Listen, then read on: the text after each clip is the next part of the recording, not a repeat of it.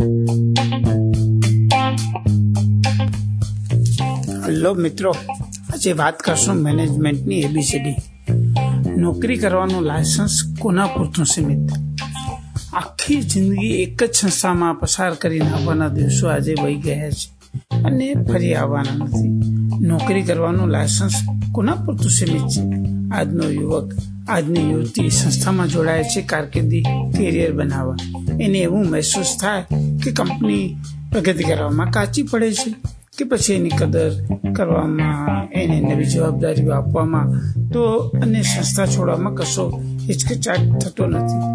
જરૂરી આવડતો જ્ઞાન, અનુભવ અને પ્રતિભા ધરાવનાર કર્મચારીને નોલેજ વર્કરને સાચવવા માટે આઈટી કંપનીઓ છ આંકડાના બોનસો આપે છે. કારકિર્દી પ્રત્યે સભાન વ્યક્તિ સંસ્થામાં પ્રવેશ કરતા પહેલા સંસ્થાના કલ્ચર અને સ્ટ્રક્ચર વિશે માહિતી મેળવવી આજે અનિવાર્ય છે.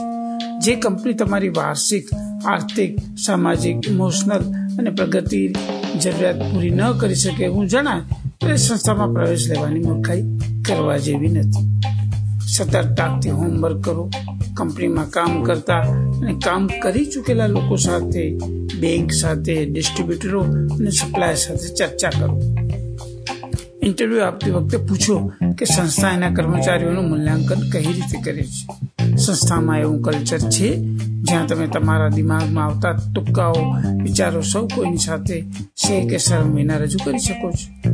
શનિવારે દિવસને અંતે કંપનીની બસમાં જે ઘોંઘાટ, મોજ, મસ્તી થાય છે એવું જ સોમવારે સવારે કંપની તરફ થતી બસમાં થાય છે? શોધો કે કંપની અસરકારકતા ઇફેક્ટિવનેસની કદર કરે છે કે એફિશિયન્સીની કે મહેનતની? પ્રમોશનો આપતા પહેલા સંસ્થા જરૂરી તાલીમ આપે છે. સંસ્થા એવું સમજે છે કે કર્મચારીની પ્રથમ પ્રાયોરિટી એનું કુટુંબ છે. બીજી એની કારકિર્દી છે અને સંસ્થાનો નંબર ત્રીજો છે. વર્ષમાં બે વાર કર્મચારી એની સાથે ભવિષ્યની કારકિર્દી વિશે ચર્ચા કરવાનો શિરસ્તુ છે.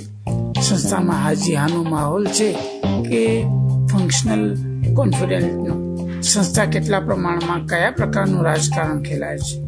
નારાયણ મૂર્તિ સાહેબે આઈઆઈએમના કોન્વર્સેશનમાં ત્રણ કદમોની ફોર્મ્યુલા આપી હતી લોકોને લર્નિંગ પ્રત્યે પ્રેમ છે, સ્પર્ધાનો માહોલ છે, સંસ્થાની પારદર્શિકતા અને ન્યાયનો માહોલ છે. તમારામાં જરૂરી આવડતનું જ્ઞાન, અનુભવ અને પ્રતિભા ન હોય તો આ લેખ તમારા માટે નથી. એવું થોડામાં ન સમજશો. આવજો મિત્રો.